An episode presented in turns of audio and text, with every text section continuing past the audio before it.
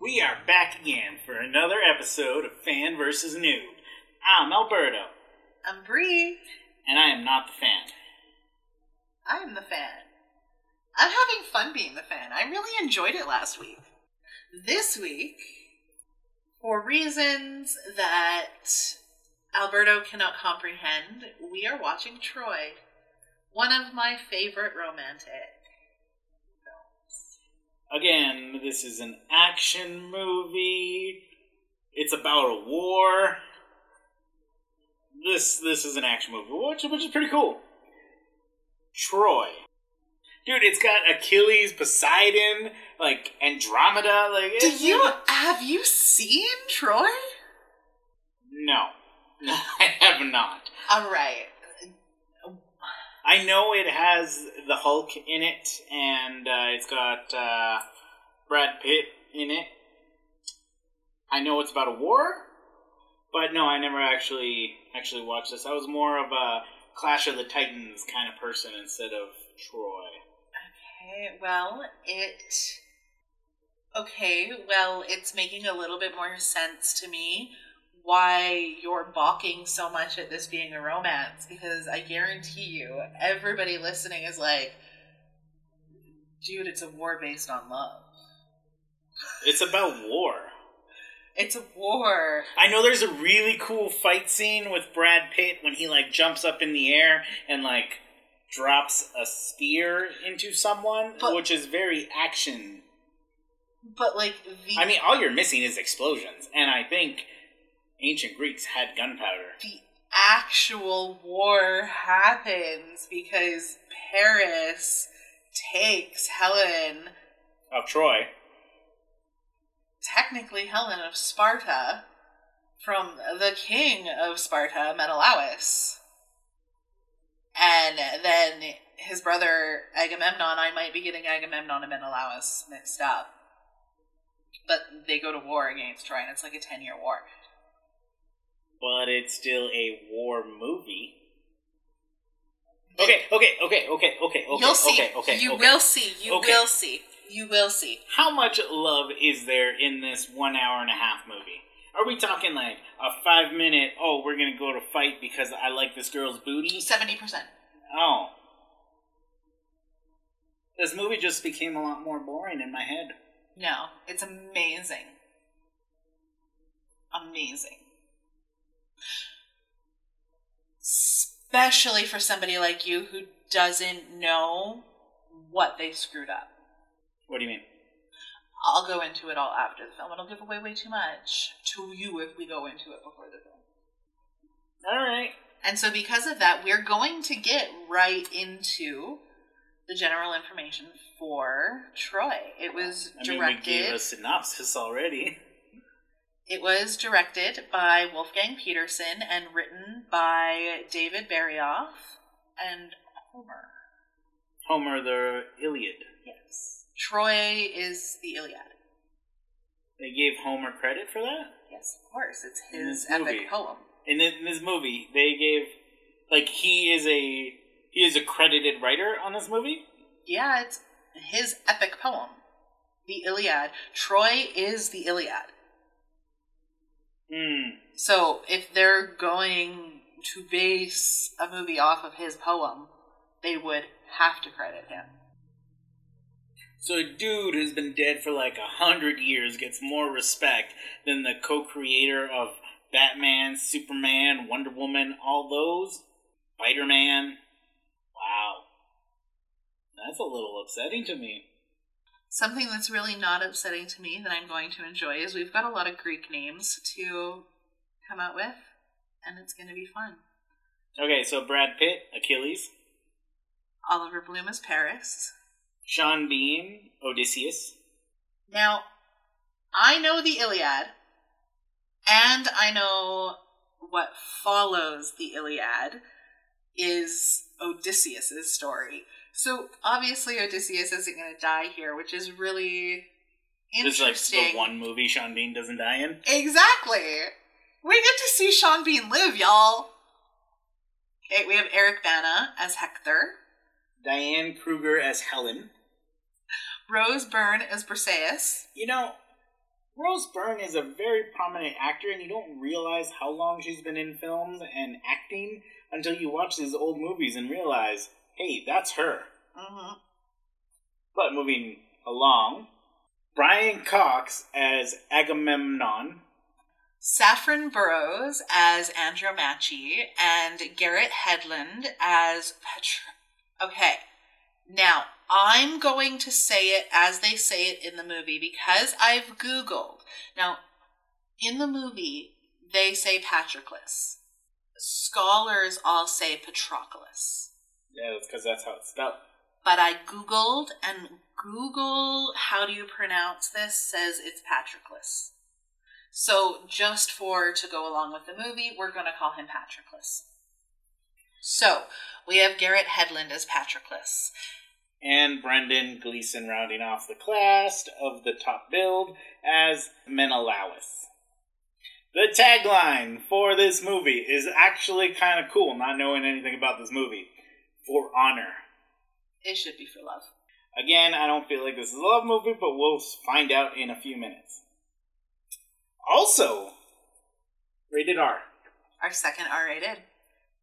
Well, yeah, but only because we chose to go with the director's cut on another movie. If we would have gone theatrical, this would be our first R rating. That is true. So we will. We had our first woman writer last time. We've got our first R rating Official this time. R rating because we didn't watch a special version.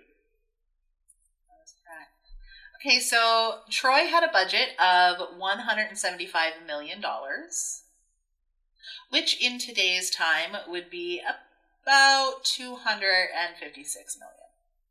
That that seems right about right, which is kind of sad to say, but pretty average budget on this movie it seems. Well, and this movie had a lot going on, so I think that's actually a pretty conservative if we go on what everything else had.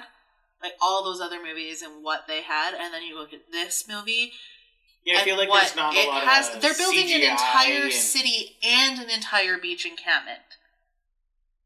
Yeah, I didn't know that. I just remember one scene.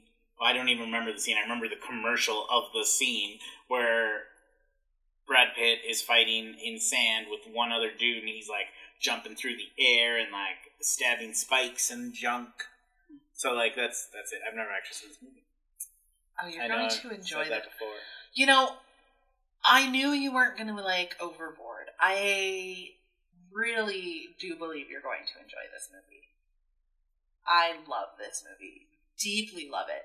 Even with how much they've changed from the actual Iliad. Oh, mm-hmm. Um, but that's neither here nor there for now.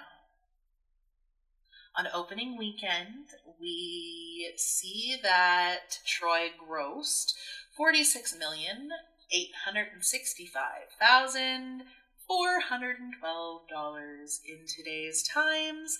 That would be sixty-two million six hundred and twenty thousand seven hundred and thirty-eight dollars and seventeen cents. Did I do that in like the droll enough voice possible? At one point, I realized I was sounding very bingo collery, so I decided to just go with it and keep my voice like that. I'm sure our sound producer's not gonna like that. Gross, domestically, 133 million back then. Nowadays, 195 million, which doesn't make a lot of sense. I feel like that math might be wrong. Nope. Direct copy and paste from. Oh, well, I guess it's only 2004. So Yeah. that makes sense. Like all our other movies have been a little bit later or really recent Yeah, and we didn't do any of the counting for inflation on the in- recent stuff in the Mhm. not in the early 2000s. So or not early 2000s in the 2010s and up.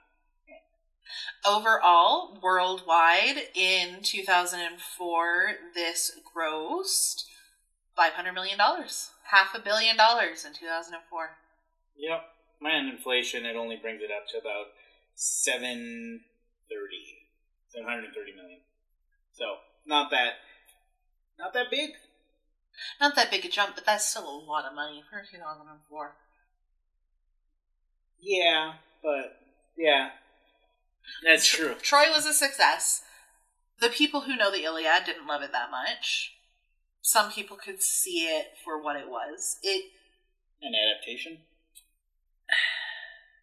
without going into too much, um, Wolfgang Petersen removed a very large portion of the Iliad because he decided it was childish and unrealistic. Are we talking about the Minotaur scene? No, like I'm talking overreaching the entire movie. He Oh, he removed a, a, very important factor of it. Yes, oh, because he thought it was, and and that angered a lot of people because it's a part of it. It angers me. It, it makes me upset that it's not included within it. Okay. And I Well- think it's really a slap in the face to Homer to say, I'm going to not include 50% of your story because I think it's childish. Yeah, that's fair. Before we get on a tangent and before we jump too far into this, I'm apologizing right now, but I'm going to cut you off so that we can move on to the pre-movie stuff because from the last little bit that we've talked, you have stopped yourself from saying things, so I feel like there's going to be a lot of stuff in this movie and a lot more on the back end of this episode. And you know what the worst part is? I normally give away stuff during the movie. I'm not going to tell you anything until we get to that catch up where I'm just going to blow your mind with everything that got thrown out. It'll probably answer a lot of those questions that you have too. But you don't have to cut me off because I'm done talking about that. Right now, we're going to get into. We're going to put you in the hot seat. Yeah, some questions. The first one you've already answered is Have you ever seen Troy? Which you said no. So, based on what you actually know about the Trojan War, would you consider Troy to fall under the romance umbrella? No. I mean, okay. All right. As as much as you can say the war started because of love and all that junk. 99% of wars start because okay, that's an exaggeration, but 90% of wars all start because of some kind of emotional connection to something or another. So, no, I don't classify that as romance. I mean, friendships end because people disrespect another friend's dog. Like, yeah, I love the dog, but that friendship did not end because of love. I'm done. So, you don't know the Iliad at all then either. I vaguely remember it from high school. In the Iliad, the gods play a massive role throughout it all. Do you think the gods will be included? Well, given what you just said, maybe about five minutes ago, about Wolfgang, whatever, removing a big section of the story, I'm going to say out of everything that could have been removed, that is the one piece that was removed. Yeah, I might have given that away a little bit. Yeah. That's okay. Prior to that, I would have said, no, I think the gods are included in this, because, like, around the same time, we had Percy Jackson, we had uh, the Clash of the Titans, we had a lot of those Greek mythology, Hercules, like a lot of Greek mythology movies, and the gods were present in all of them. And in no way are they childish. No, like, if you want to take a really toxic atheist stance on it, yeah, you could say that. But, like, realistically, they are At the same not- time, those gods weren't out there granting prayers. They were more out there eating their babies and banging whatever they could find. Exactly. The gods are more depraved than anything else, which is probably why I like them so much. There's just so many messed up stories for them. Anywho. Because Troy is based on a published work, the main women all have names. Mhm. Do you think Troy is going to pass the Bechdel test? You know, this is the second episode in this season. I assume this question's going to come up every time. Every time. Hmm. But to be fair, I brought it up in like one episode, and then you made it the trend to bring it up. So you've only yourself to blame. Besides, as a podcast, we support women in film and equality among women and men. Yes, we do, and I will take full credit for that because I continued the trend right into season two. Bam. Bam. I think the Iliad passes the Bechdel test. I don't know if this movie will. Okay? Just, okay, hear me out on this. Hear me out on this. Okay. I think there will be a scene with Helen talking to a servant girl who, in the book, in the play, has a name. But I don't think maybe in this movie they'll be dignified enough to get a name. They'll just be servant lady. Bathe me. This movie, I think you're going to come to find, is very much a product of 2004. Take with that what it means to you right now. We'll go watch the movie, and you'll kind of see what I mean. Especially in the catch up, when I start. Because there's one thing that was in no way given any muster whatsoever that is hotly debated among scholars to this day. Helen being such a fox? No, no, no. It has nothing to do with Helen. Oh. And I'm not going to get into it until the catch up because they you didn't fall for it, did you? Yeah. they they didn't bring it up in this movie as well as they should have, and it's going to blow. Well, I guess uh, let's go watch a movie. Let's go watch a movie.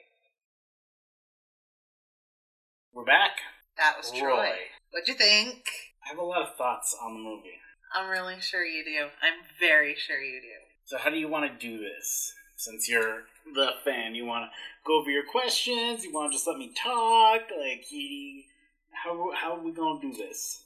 Interview me. Well, let's just let's do the catch up and whatever tangents we go on throughout that. We'll try to keep them movie related, but let's start with the catch up. Throughout history, this is our first question. Okay. Throughout history, there have been actually, you know what? Not even. Is this a romance? um, no. Well, it is. It, it's an Okay. action movie. It's a war movie. But when I'm telling you, when you now that you've seen it, and I've said to you that like the plot of it is this much based on love. It's it's a story about love that starts a war, and a separate story about love that leads to basically the end of the war and a massive character's death. It is for sure an action movie but can you see where I get the romance out of it? Oh, 100%. I can see where you get the romance from. 100%. I personally would not classify it as romance, though, because it's not prominently featured. Yes, Helen and Paris, like, get together before the movie, and she runs away with Paris, which ignites the war. The old king and Paris fight because of her on the battlefield. He throws away his honor, which is the tagline of the movie. He just throws it away, and then uh, and then they don't talk for the rest of the movie. And then uh, at the end, she's still with him and starting a new Troy somewhere else. And then the flip side to that is what Achilles with his cousin, not Achilles' cousin, with Paris's cousin, and they're falling in love, I guess. And so like there is a a romantic love subplot, but I would say it's more of a subplot as opposed to a primary plot. Yeah. So we've got in this film those three main couples per se. We have Paris and Helen. We have Achilles and Briseis, and Hector and Andromache. So one relationship, one love story was completely omitted from this movie. A love story so central to it. Let me say first that this particular love story never confirmed. However, it's been theorized since Homer's writing, and Homer never discredited this theory. Ever. He's been dead for like a thousand years. While he was living, these were theorized, and he never discredited it. Hmm, let's see. Let's see what. Now I'm going to tell you that this relationship Oh, this literally is what changed the outcome of the war. historically in the book or No, it was totally omitted from the movie. From the Iliad, there is a relationship that has been completely removed. A love story that has been completely removed. There's a question or is a statement? It's a statement. Can you guess what two characters it would be? I'm going to give you a hint. You've already said it. I already said it. While recording? Mm-hmm. Is it Achilles and someone? Achilles and Troy lady, Helen. No. Achilles and Hector's wife. No. Achilles and his cousin. Yes. I knew it. I knew it. I said that while recording? I feel like I said that while watching the movie. No, you just made an accident where you were like, and then there's Achilles and his cousin. I mean, like, Paris's Oh. cousin. Look at that. Well, I guess the sound producer's gonna have to leave that in now. Yes. They were totally gonna cut that. So, Yeah, no, see, okay, hang on, time out. Before we continue on that, see, we're gonna segue right into like talking about the movie really quick because while we were watching the movie, I was totally like Prius or what? What's her name? Briseis. I was totally like Perseus is gonna die during this fireball scene, and that's the only thing that would get Achilles back in the war because he's actually, not gonna he's go not going to do it for his cousin. exactly. But now that you know he's banging his cousin, that makes sense. So, the theories have gone very deep on this, and I'm going to say, reiterate all the way back to Homer's time, it was theorized that these two were in fact lovers, not best friends, not Cousins. cut. They're actually more made to be friends. Hmm. In the book, This movie really, really, really stressed cousins a lot, right? I did. because because guy's not going to bone his cousin. They wanted to. This movie very clearly wanted to eradicate any of that suggestion whatsoever. I told you there was that one thing that was going to be seen through the 2004 eye, and that's it. Mm. There, there can't be a hint of a homosexual relationship. Yeah, that makes sense. That makes sense. Cause, and I'm not gonna lie, while watching this movie and how he treated his cousin, I was like, this seems a little, uh, ahem, suspect. Or as So- the kids say, sus. Yeah, there's there's two theories. This is the question. Okay. Throughout history, there's been so many theories on the relationship between Achilles and Patroclus. Some say lover, some say best friend. Since Homer himself did not go against the theory of lover, never ever said anything against it, it's pretty much as good of an admission from those times. Achilles, Patroclus, lovers. Knowing that, knowing that it was been removed from the movie, and that they played up cousin so much, would you have had any hint that there was that relationship and that now Hector having killed Patroclus, it makes so much more sense. How do you see? Does it make more sense to you why Achilles would so thoroughly desecrate that body? Yes. Yes. If you just include that that tiny thing that they they were lovers, they slept together, what he had feelings for him on top of family. Because prior like even in this movie, if you omit homosexual, he didn't desecrate anyone else's body. Like at all, at all. Like he didn't desecrate anyone else's body. His best friends were fighting alongside him like everyone on that boat and everyone got slaughtered when they came up there. Maybe like 12 people survived. He didn't do anything. He didn't go after her for revenge. He didn't do any of that. But this one dude his cousin dies and then all of a sudden it's like bam. And the father was right. Like how many cousins have you murdered? How many take it so personally? yeah, so the the omission makes it seem kind of odd. The inclusion gives it 100% validity behind his heinous acts. Yeah, what was the question? It was. Can you you had a little bit of problems reconciling that everything was happening for a cousin as opposed to. So I just like now that you, as I had asked, now that you see that it was possibly not for a cousin, but for a lover. Another thing I think that would have helped you to see that is was also admitted, and there's much art over the years that has been depicted of Achilles' reaction to Patroclus's death. It's not really the stoic over the funeral pyre that you see in Troy. It's also not the try to kill your second in command and the chick you're boinking. It was literally falling apart and weeping at the feet of Patroclus. Like like you've lost a bereft wife. Mm-hmm. He had to be imbued back with strength by the gods to be able to go on. Yeah, no, I feel like uh I mean the early 2000s was a weird time, so I uh, hate to say it, I understand the omission of it. I don't support it, but I understand the omission of it for that time.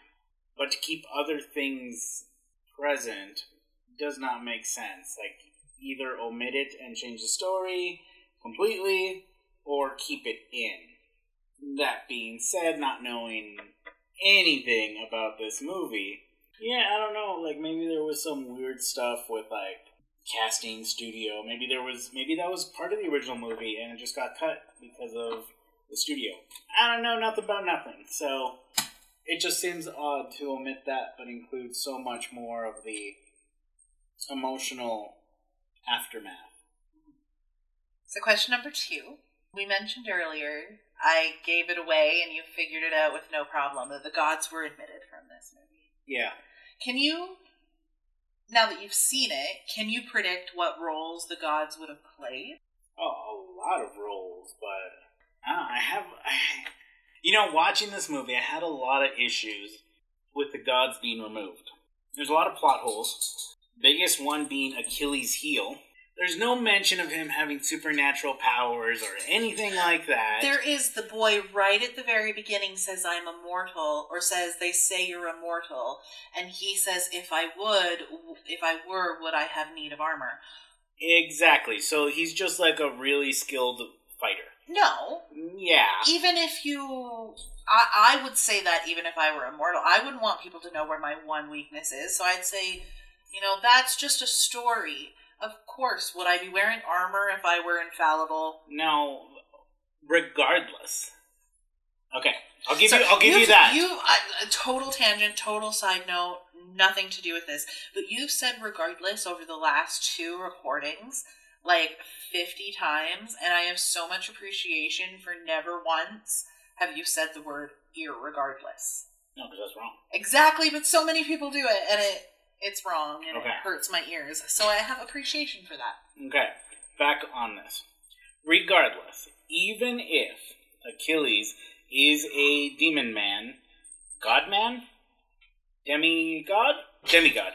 Even if Achilles has supernatural powers, okay, it is never once mentioned about anything about his heel, and then right at the end of the movie, he gets shot in his heel. Big zoom, big pause for like 10 seconds on the arrow going through his heel and then and then he just dies like right after that and and i know the backstory and like the fable about no that's not what i'm saying did you not see paris shoot him 10 other times and then then just insinuating that it was the heel because that's the one he didn't pull out yes that is what i mean is like without the gods there there's a lot about achilles that bothers me that that doesn't add up okay him being uh, immortal, getting shot in the foot, and then all of a sudden dying. Yes, he got shot six other times, but he kept walking. And he pulled out the other things and then just, like, kept going. Alright? Mm-hmm. Then his total distaste for the gods, like, hardcore, for no reason at all. He's just rude. But, to answer your original question, I feel like the gods would come down at the beginning of the movie and be his mother and give the foreshadowing of his death. and then I think the gods would come back as the father at the near the end of the movie, asking for the son back. I don't think that would have been real father. I, I think that would have been that. a god disguised as father, or just a god being like, "Yo, this is this is really rude. Maybe don't." And then uh, let's see, huh? What else? I think I think that's I think that's pretty much it.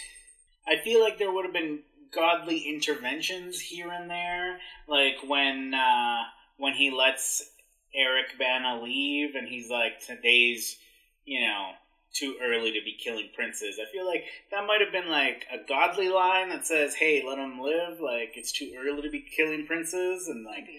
kicks him off, and like I feel like small little things like that. But I don't feel like there would have been like a god in every scene, kind of flowing through. Question to be: Would you like to know the roles that the gods played in the Iliad? But yeah, like this is well, I could have just left it for you to Google. I could have been cruel. But then our listeners would have to suffer too. It starts and ends with the gods. The narrator? No, um, okay. The story basically starts at the wedding. Achilles' mother is Thetis. Yes. She is uh, among the gods herself. Yep. And it goes a couple of schools of thought. One, Zeus is told that any children he has with the- he has with Thetis will be so powerful that they can overthrow him. So he forces her to marry a mortal man. The second school of thought is that he uh, makes an advance upon her. She rejects the advance, and as a revenge and a punishment, he forces her to marry a mortal man. Either way, the mortal man she marries is Achilles' father. At their wedding, they've invited all of the gods and goddesses to their wedding because what mortal man doesn't have Zeus and Hera and all of them at his wedding, right? They didn't invite Eris. She's the goddess of discontent. They thought she'd be a bummer. So she shows up angry that she was not invited. She brings a golden apple that Lore says had to the fairest on it. Is And- Snow White? Kind of, yeah. Kind of like that. So it's now Zeus, they're challenging Zeus to decide it's Hera, Aphrodite, and Athena are challenging Zeus to decide which of us is the fairest. Zeus not wanting to put favor onto any of the goddesses, which is ridiculous. Hera's your wife. Go ahead and put some frickin' favor onto her. Or your sister? No, Hera's his wife. That's his sister. So she's his sister and his wife. Gross. But you knew your Greeks. Um, I, I try to stay away from the incesty stuff. Oh, yeah, no, they're all incesty. All of them are related. I don't pay attention to that stuff. Which, by the way, Patroclus and Achilles were cousins, Yeah, no, I know. but they were lovers. but um, so he instead decides that it's going to go to this mortal Trojan prince, and he says, "Paris, you are to choose who is the fairest." In order to win Paris's favor, Paris gets to choose the fairest. Yes. So in order to Oh, choose I his fairest, I'm not. I'm sorry, I don't get it. I'm. Paris chooses the fairest. Oh, okay, I get it now. But you know, like you said five episodes ago, it's not funny if you gotta explain the joke. exactly. Um. It was funny. So they all go meet on the mountain, and each goddess kind of tries to bribe him to win the favor. So Hera offers him to be a king of Greece and Asia. Athena offers him wisdom. Aphrodite offers him the most beautiful, the love of the most beautiful woman in the world. Aphrodite. She's a goddess. She's not a woman. Remember, Okay, yeah, alright. to Achilles was very wrong. The gods do not envy the humans. They they think we're pathetic little playthings, and they pity us. So no, Athena or it was Aphrodite is not going to lower herself to a lowly human prince, though he may be. I feel like she does that quite a bit, though. Maybe. Probably. In this case, it doesn't happen. She gives him Helen of Troy, who is, or Helen of Sparta. She casts a spell over Helen to make her love Paris. Ah, okay. Paris then taking Helen back to Troy was what started the war. Yeah. A 10 year war.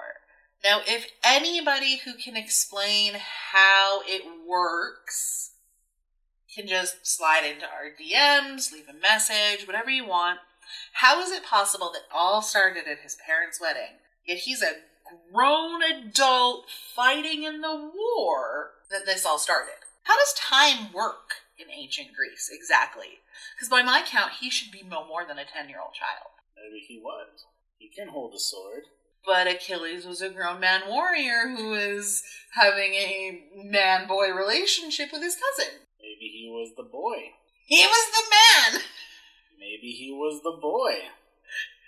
Patroclus is very much younger than him, though. That's established. In this movie. In the Iliad, he is Oh, older than. Patroclus. He is Patroclus's mentor. All so, right. yeah, I don't know how that time works, but it somehow works that the war starts with his parents' wedding. And then while he's at the war, he's an adult. Whatever. They got one thing sort of kind of right, they just got it right at the wrong time. Agamemnon did take Briseis from him. Make no mistakes, Achilles was not in love with Briseis. She was reward. She was a treasure Trophy. of war.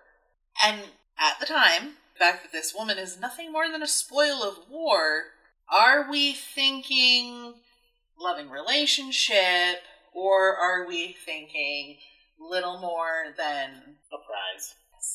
so they played the reason he did sit down. He did refuse to fight for his men or have his men fight. But what had happened was Agamemnon had a spoil of the war in the form of Chryseis, who is the daughter of Apollo the sun god. He was doing not great spoil of war stuff with a god's daughter. Half, I assume. Half mortal? Probably. Yeah. Therefore, this god immediately stepped in and was like, You are going to release my daughter. This is going to happen. Whatever. So, begrudgingly, but understanding you don't really piss off the gods, Agamemnon gave back Chryseis and then took Briseis from Achilles because he still deserved his spoil of war. Now, Achilles' pride was hurt. He fought.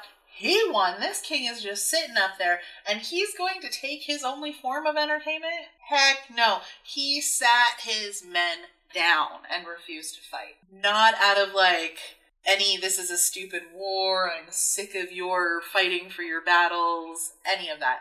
It was literally, I am a petty chick. Like, he was petty to it all.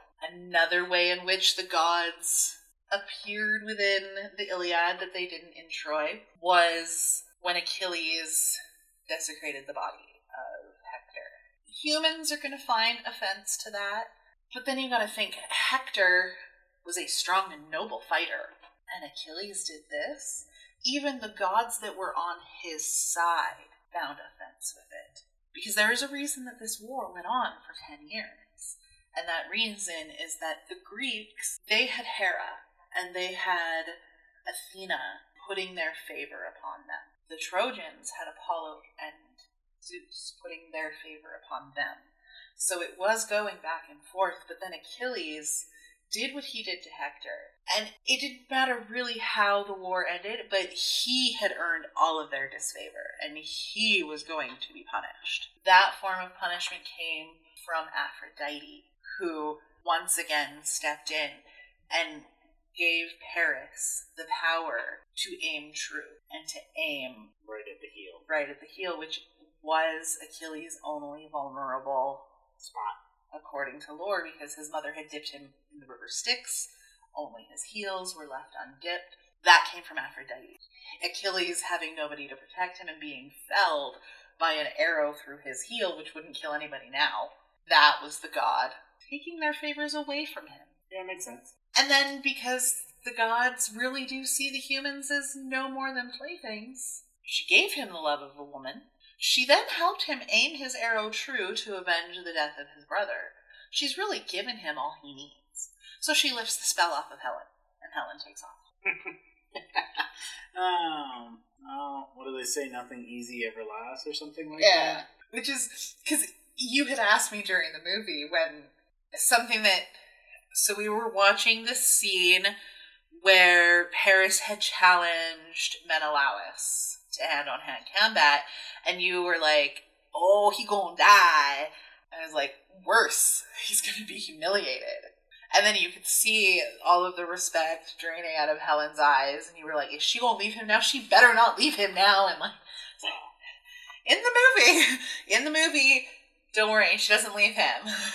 Yeah, but they don't talk again till the end of the movie, and that happened like before half the movie. Mhm. There was a war going on, to be fair, and he had humiliated himself by turning his back on a fight for honor. He Which is the tagline of this movie, and he just threw it away. I just want to point that out one more time. And Achilles was like something about screw honor or something. I can't remember exactly what it was. But I find it funny because when I first started watching the movie, I was really drawn to Achilles and Briseis. Hilariously, I watched you with all three of them. That was the one you got the most intense in on too, was Achilles and Briseis. And now that I look back on it, they still built the romance between those two the best within the movie. But I really would love, I really would love if somebody in 2021 could make the Iliad. I would love to see The gods. The gods, a true Achilles and Patroclus vibe. You know, not trying to make it all so romantic. Let us see that Helen is bewitched. There's nothing wrong with the fact that Helen was bewitched. It makes a lot more sense that a woman is going to give up being a queen For a princess. for a princess that will start a war that that whole logicalness like everything you hated about that character and that couple makes so much more sense once you find out that in the iliad she's bewitched. She's under a spell. Then it just makes so much more sense why somebody would blow up their entire life and an entire another country why you were sitting there like she doesn't even feel any remorse. She's not supposed to feel any remorse. She doesn't know what's happening. So yeah i think i think that was really interesting so what were your favorite and least favorite parts So I like the build up and the fight of Achilles and Hector. Like that whole build up to him like knowing murdering his cousin, murdering his cousin, believing that it was Achilles, and then just being like, "Yeah, okay, I made a mistake. I killed this boy who was far too young. I'm probably gonna die now." And it's cool. Like he prepares his his uh, wife. He tells her, you know, this is the path to get out of the city. This is where you're going. I did this horrible thing. but now in the movie how many times did he reiterate that the revenge was coming because he killed achilles cousin when he dies that's his cousin Yes. Now, look at it all. No, no, no, and that's fair. But Well, I'm and that's I'm- what I'm saying is like it all changes so much. I get your point. I'm agreeing with your point. I want you to finish your point. I was just saying you saw how antsy I was through that whole thing, and it's because I couldn't tell you that. and that's that's okay. But the from the murder of that guy, mm-hmm. the build up to the fight where Hector is preparing his wife for his coming death, where he remorses over the death of the kid because he was too young to be out there, and like that whole arc, like he goes through all the stages of grief in that one little chunk of 15 minutes of movie. He goes through the entire thing, and then he accepts it, and he goes out, and the fight was pretty cool, but then he dies. But like that, that chunk of character development that happens right there, all the stages of grief happen, his acceptance of it all, and he doesn't blame his brother. Like he, he's very, he doesn't blame his brother at all for anything that has happened here. He just says you're going to be a proud ruler of Troy one day. Like he, but he accepts his fate. Like that, his whole arc at that point in the movie. I liked it. I liked it very, very, very much. Like it was, it was done well. Mm-hmm. I rooted for that guy. I wanted him to win. Yeah, the wrong brother died. The wrong brother died. Yeah. But that would probably be my favorite part of the movie. My least favorite part of the movie. Mopey Achilles. Whenever, you know, the sun set, he was sitting in his tent and he'd be like, the gods don't care about us. The gods, the gods are envious of us. Like his whole, his whole thing with the gods and having the gods completely removed from this movie and him being so fixated on the gods and how they don't care, but they're they're envious of us. Don't worship them. Like it was just kind of douchey. Can I say douchey? Kind of douchey. Like like you always see those very cringy posts online from someone who to stereotype lives in their parents' basement, believe they know everything, and just like go on long rants about things that don't matter, but they believe they're hundred percent correct. Like that's that's just the vibe that I got from Achilles there. Like someone who believes they know everything. He was emo before emo was a thing. Yeah, like he just he like that whole. Whenever those scenes came up, I kind of just rolled my eyes and I just wished that it would just end. The for me, my favorite was probably any one of the battle scenes.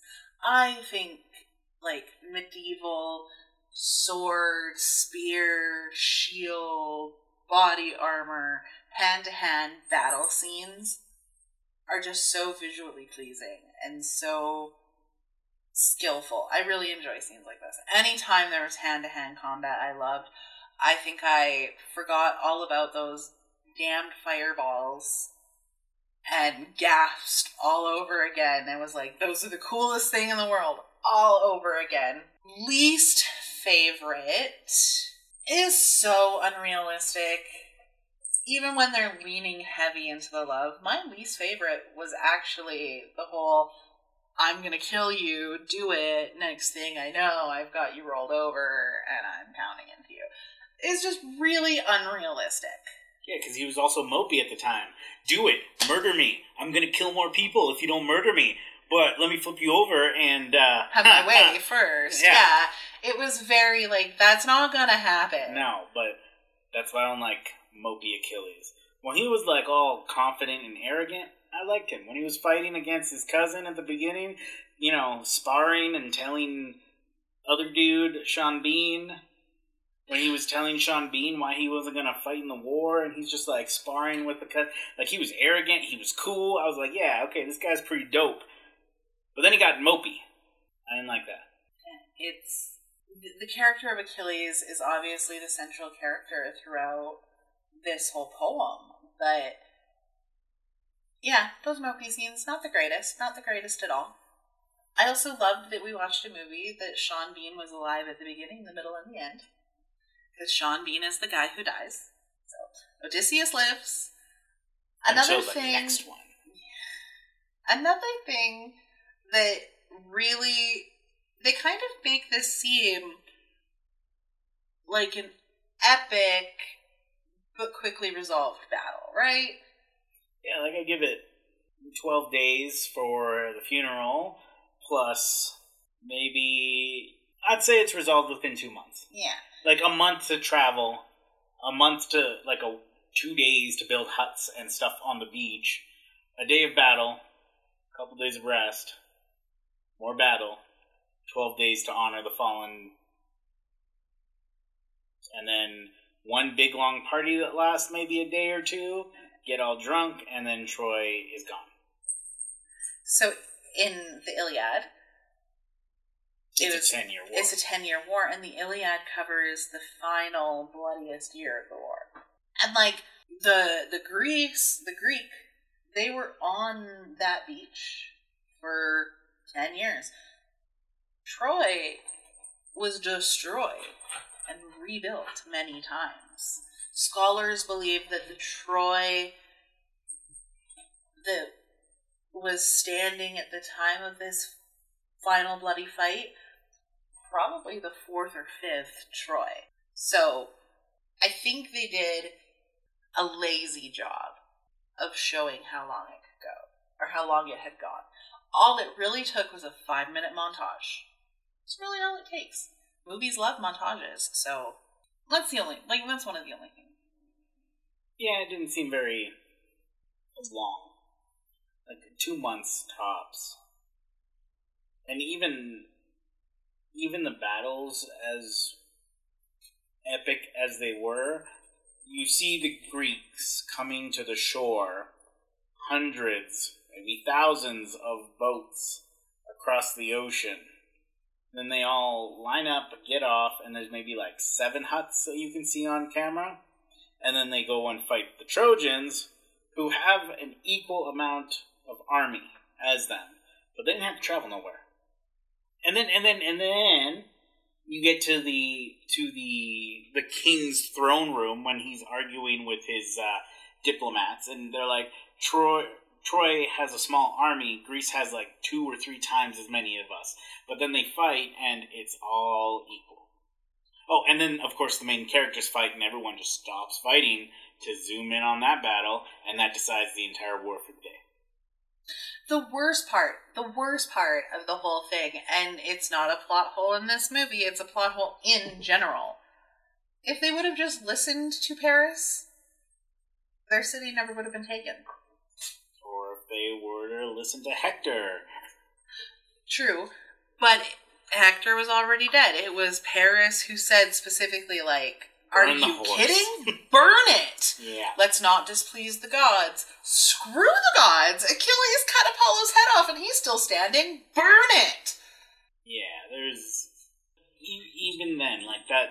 That just reinforces my issue with not including gods in this because, as superstitious as people can be over certain things, gods, bad omens, and such, there's there's no reinforcement at all to show that the gods were there, and there's a reason to do it.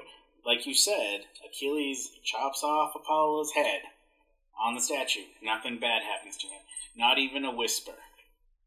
Yet the the other guys don't want to affect the travels of the Greeks, and instead send the horse to the temple of Poseidon so that they have good travels. It just it just seems really, really off. Naively trusting. Yeah. Yeah, it just seems very naive. And I mean, if you're gonna offer something to a Apollo, just roll it into the ocean. Just like push it. It's already on the shore. Just just push it into the sea. That's all you had to do. Offer it up to Poseidon. Like push. For real. It's that whole thing kind of bugs me. Alright. Fourth, final question. You told me you are very cognizantly aware of this issue whenever you watch a movie now. Yeah, it's gross. I dislike it. So please tell me, did it pass the Bechdel test? It did not. It didn't. No, it didn't. It was very annoying why it didn't. But I bet in the book, in the source material, it does. Probably not. Sorry. What I mean is not that it passed specifically the Bechdel test, but more that there is more interactions between characters that aren't included in the movie, which could extensively be treated as passing. Uh, for example, in this movie, when Hector dies, his wife falls to pieces, and Helen goes and comforts her. They don't say a word to each other, but she goes and comforts.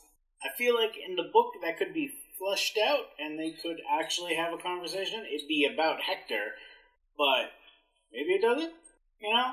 And maybe maybe there is a scene where Helen just says, I'm the prettiest woman alive. Servant lady, bathe me. Also, tiny plot hole that only now is occurring to me, and I've decided bugs me a lot. Why didn't they go get Briseis? The king proved he could get in and out of the city without being seen. I know my city better than any Greek does. They obviously know that the temple of Apollo was ransacked and that the priests were killed. They didn't leave the body of Briseis, so it could only be assumed that she was taken as a spoil of war. Why did they not rescue their beloved cousin? Yeah, I don't feel like that's that big of a plot hole, to be honest. Like, It's a big enough one that it bugs me. yeah, but everyone was like, I thought you were dead. Yeah. Nobody said that to her. The the father did when he finally sees her. He's child. I thought you were dead. And then and then Achilles is like, "You're free now. Go." Oh, then I completely missed that part. It must have been during one of my bathroom excursions or something. Which is fine because this was a three-hour movie and it felt like a three-hour movie. It did. This this was it was a very good movie. It just was not the Justice League. It didn't zip by. Yeah, it wasn't. I hate to say it, wasn't captivating. Like the battles were great. When you watched a battle, Yeah, it was it was it was action packed. They had a lot of scenes where stuff was happening and it was engaging. But then randomly it'd slow down and you'd be in the king's throne room and you'd have the priests arguing with the generals. I saw a bird fly by the wayside holding a snake. That is a good omen. Do, do, do you really need that line in there? Like, it just slowed it down where, you know, 30 seconds ago, we were standing outside with two armies battling, ready to throw down, and then we flip flop to inside the throne room, being like, yeah, we should do it. Yeah. It was. It was action packed, but it was not free flowing, fast moving. No. No, it, some scenes ran, and then others crawled. For no reason at all, it seemed. Like, And most of the ones that crawled happened in the first half. yes, yes.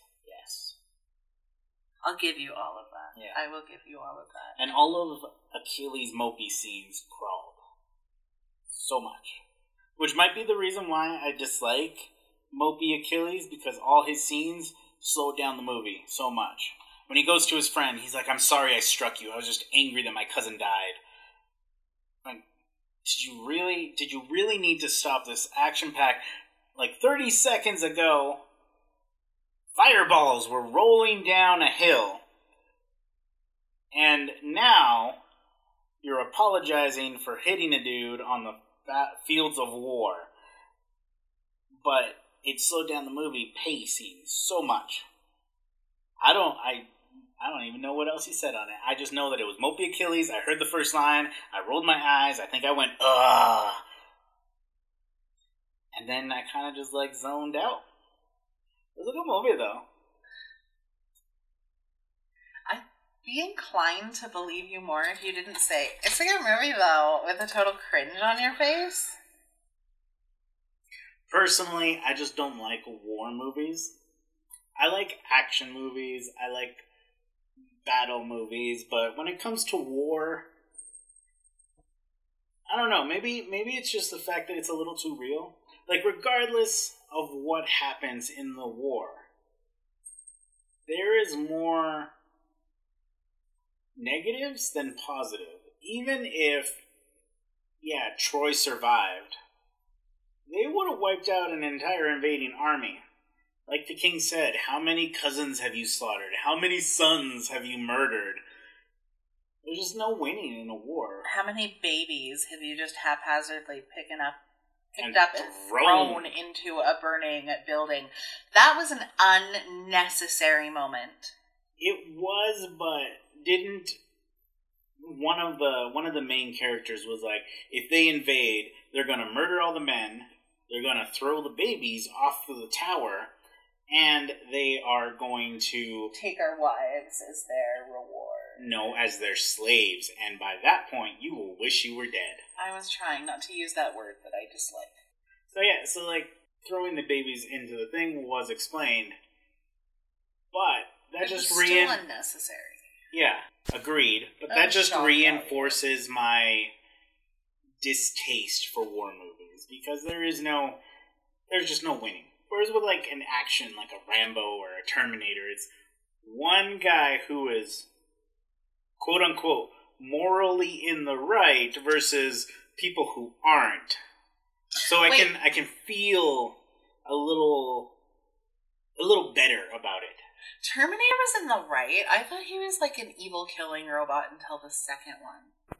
I mean, there's someone in the right, like like not the Terminator, but like an action movie.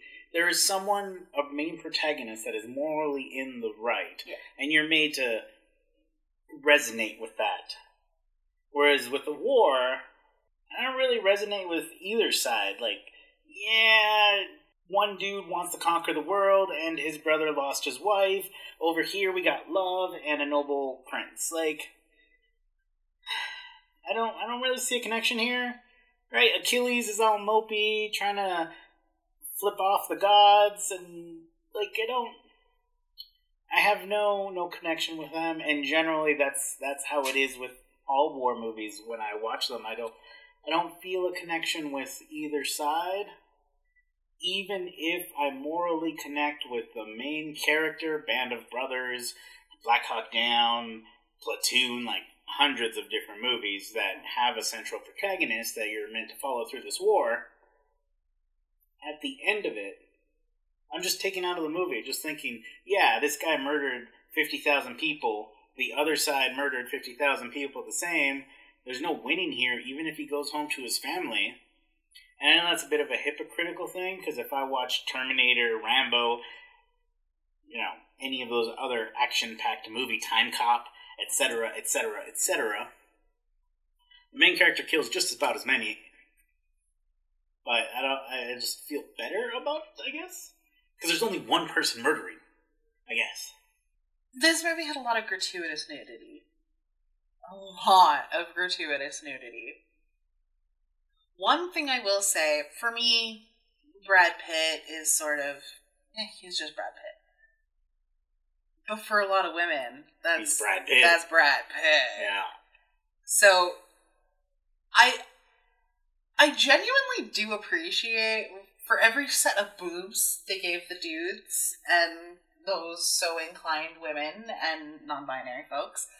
They also gave the women and those so inclined dudes and non-binary folks some boy butt to look at. Yeah, it was very even. It was. For for each piece of gratuitous nudity, gratuitous it was on both nudity, sides. exactly. It was on both sides. It was fair. Because logistically, if we were making a drinking game out of this movie, just the nudity alone would get you drunker than an episode of Game of Thrones. Within half an hour. Yeah. It's a good thing we didn't do that, otherwise we wouldn't be doing this uh, follow up. Yeah. Although maybe just for fun one day, like a bonus episode on like a Patreon or something, we'll do a really stupid movie and get snit faced for it. Yeah. Ooh, that's a good idea. Be like, put it up. Be like, what movie we gonna watch? What's the drinking game? Maybe it's like The Room, and every time he says, "Oh hi, Mark," you take a shot, and we'll see how it goes. I've never seen The Room. I've heard it's deeply terrible. Okay, well then, But you know, just like just a thought for one of those like bonus episodes. maybe we could do like Jack and Jill, and every single time Adam Sandler makes you cringe. I've never seen that movie by choice. It's where he plays his. Oh, Uh, yeah, no, I know. I know. I've seen it, You not by choice. No, I I never chose to see it. Oh, okay. It was played on a TV in a room that I was in, and I love Adam Sandler. I've been very open about that. Jack and Jill is the biggest mistake he ever made. that kind of like killed his career for quite a long while. I don't think it recovered till maybe about 2020. Like, Literally, the only redeeming quality in that entire movie is that guy. Um, again, I didn't I'm- see it by choice. I have nipples, Greg. Could you milk me? Who's that guy? From Nero? Thank you. Yes, Robert De Niro. Oh, he's in that in it. movie? Yeah. Oh, that's disappointing. I bet. no, he's actually hilarious. I bet he's very disappointed being in that movie, though. Oh, I'm sure. yeah. Also, thank you for getting De Niro from I Have Nipples, Greg. Could you milk me? Anything else? Any other questions that you have for me, or is that it for the catch up? I think that covers the catch up. I think we are ready to move on to stuff you already know.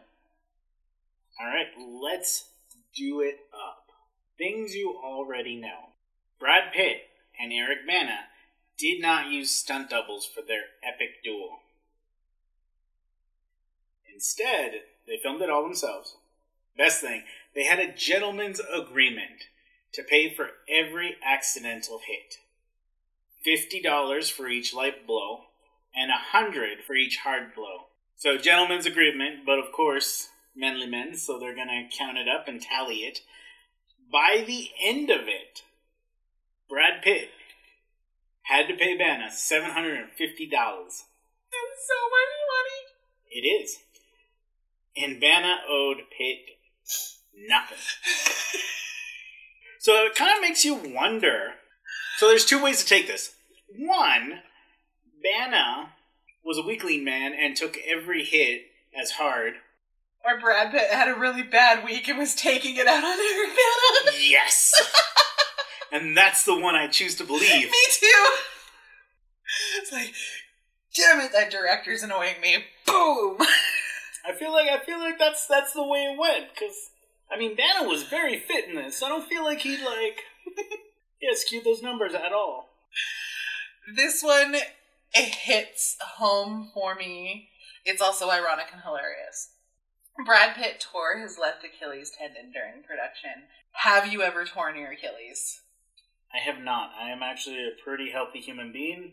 Never torn anything, never broke nothing, never sprained nothing. So about nine months ago, I was at this track by my house and I was running laps. All of a sudden, I felt a burn. Went to the doctor. I had a small tear in my Achilles. They're like, we don't really need to do anything. You can just keep walking. It'll spend, what did I say, nine months? Randomly, I'll just be sitting somewhere and all of a sudden, the exact same level of burning pain that existed on day one goes racing through my ankle. And it lasts for a good five minutes. Nine months later, that thing is still in my life annoying the heck out of me. So I feel the pain. Hmm. Yeah, I don't, I don't know. Like, the worst I've ever had is a cramp. So, this next piece of trivia is kind of funny, only because I noticed in the movie this this kind of happened. So, the army attacks in the dead of night and everything, and mm-hmm. Achilles is nowhere to be seen. Instead, his men follow his cousin up the hill, and there's an entire battle, and Achilles sleeps through it all. All of it. And then he wakes up. Where's my cousin? He's dead. Because you had to go to sleep. So Achilles is a really heavy sleeper. You legit said he just slept through the entire battle. Again, why do you give me an accent? You always make a voice for me, either an accent or a voice. There's never an accent. An accent is offensive, and I don't know why. I think it's just because you're a man, so I'm trying to like masculinize my voice, but it comes out more goofy than masculine. Dopey? Yeah, Yeah. very dopey. Anyways, Achilles, very deep sleeper. And yes, I did make a comment that he slept through that entire battle. His cousin's death. Slept through it all. Mirror to real life. There was a hurricane that hit production in the middle of the night. It wiped away Brad Pitt's house in the middle of the night. The dude slept through that. He didn't even realize it happened. He must have been having a really bad week. Yeah, probably. That hey, this probably happened.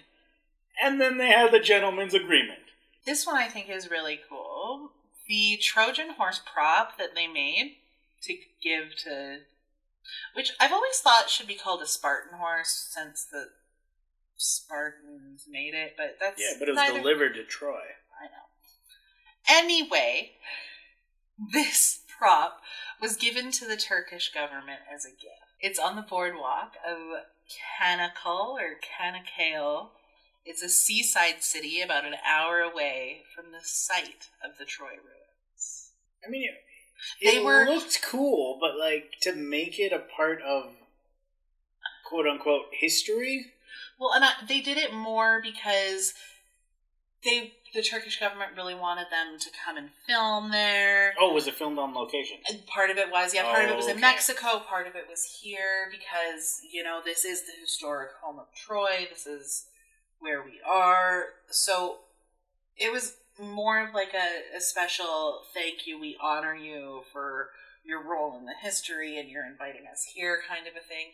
It's just my belief. Do not quote me on it 100%. All right, no, that's fair, but I'm just saying it looked cool, but to have it on display where all of the tourists go to, you know, go and see the ruins of Troy seems like it's overinflating its importance.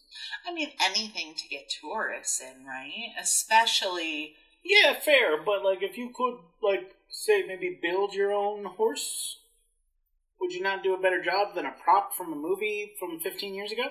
I'm sure they could. That's all I'm saying. But I think I think the point is to be Now the question is, when you see this prop, does it say Trojan horse from Troy 2004? yeah, I'm sure. Okay. All right. Yeah. Cool. It, it's meant to be, I'm sure, a thank you for having us. We respect you. Just making sure Yeah. it's not like, hey, people visiting the ruins, this is the horse. no. Okay. Then we're good. I can I can approve of that. Moving along to the next part of trivia, a director was offered the opportunity to direct this movie. They read five pages of the script and declined. That director was Terry Gilliam. Do I know who Terry Gilliam is? Would I know his works? Terry Gilliam does a bunch of stuff. He's got quite a bit of director credits to his name. Twelve Monkeys is probably the biggest one that I can think of, but he has a lot of cult classics with like the older stuff. He even directed a couple Wallace and Gromit, Okay. either shows or movies. But, but this director also turned down the role, and I know you know who this guy is, Christopher Nolan. I'm trying to think of what this movie would have been like with Christopher Nolan behind the camera and the controls. I think it would have been an hour longer and felt like it. Yeah, I feel like there there would have been a lot more.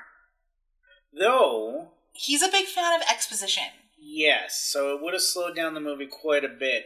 But I also feel like maybe the gods would have been included in his version of the movie. Yeah, Wolfgang was just plain disrespectful. I sorry. Personal opinion. This one I love. I love it so much because it kind of comes up again. And hmm, it has a big implication and let's see if you get that big implication, but whatever. The character of Briseis was first given to a Bollywood actress by the name of Aishwarya Rai Bachchan. I had to get help with the last one because every time I've seen her, she's just been Ashwarya Rai. Either way, she declined due to being uncomfortable with the lovemaking scenes. Very moralistic area, um, India. Nothing wrong with that. She'd later turn down another role with Brad Pitt. So was it the scene or was it Brad Pitt? No, it was the scene. Okay. Because she turned down the other role with Brad Pitt because she was filming another movie. Oh, okay. She turned down Mr. and Mrs. Smith. She was Really? originally intended to be Jane Smith. Are we getting the implication now? That uh, Brad really liked her? No. That Brad Pitt and Angelina Jolie would not have happened had she taken the role. Or she would have been Angelina? She's married Oh. and had a child. Well then. I see the implications now. You also just looked at pictures of her. She used to be um, a Miss, like she won a beauty pageant, Miss Universe, I think. Mhm. Absolutely gorgeous. She is absolutely gorgeous. Aishwarya Rai is also in one of my very favorite movies that I didn't include in this season. But it's awesome. It's called Bride and Prejudice. It's a Bollywood remake of Pride and Prejudice. Hmm. But that brings us to our last piece of trivia. Which I don't know if it's even trivia. Well, no, that was our last piece of trivia. That concludes our trivia, I should Ah, say. Yeah. And it concludes stuff you already know, not It- trivia. Yes, that concludes stuff that you already know It's about all Troy. about branding, dude. Yeah. I mean, did you notice I changed segment number one to the hot seat? You're in the hot seat. Yeah. And that brings us to the end of things you ought to know. Things you already know, not ought to know. Are you ready for today's dad joke? You might like this one. I have mentally prepared myself. Hit me. I named my dog Achilles. He's pretty smart, except when I say healed, then he plays dead. Okay, that one is actually pretty good. Thank you. So that wraps up our show. It does. We watched Troy. We had all the talking points. And now we're done. We're two weeks into you not having control. I don't 100% like it, but it's an interesting feel. Yeah, because I have no idea what's coming next week, so I'm waiting for you to introduce that. Or, you know, give a teaser. Next week is the hilarity of Andy Samberg in Palm Springs. Sorry, the film takes place in Palm Springs. The film is called Palm Springs. The film is called Palm Oh, Springs. oh, okay, okay. Is that Uh, that came out recently? Yeah, I think it's also Christina Milian or Milian. Miliana. She was the mom in How I Met Your Mom. Vaguely remembering synopsis from commercials or trailers I saw over the last two years. This is a time loop thing. Yeah. Okay. Yeah.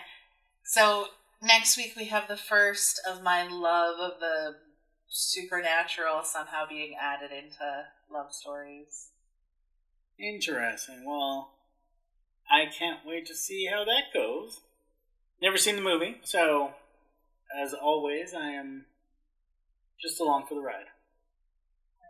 Well, we will see you next week. And should you choose to watch the movie in the meantime or watch along with us at the time, the movie is Palm Springs. You can find it on Amazon Prime.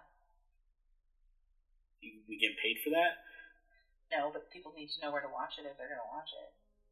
Mm, I feel like we Is just. it on Amazon or is it on Netflix? I have no idea. I do. I haven't seen the movie. Stream it from wherever you can get it. I don't know where it's available, but stream it, darn it. Okay. Well, I guess we out.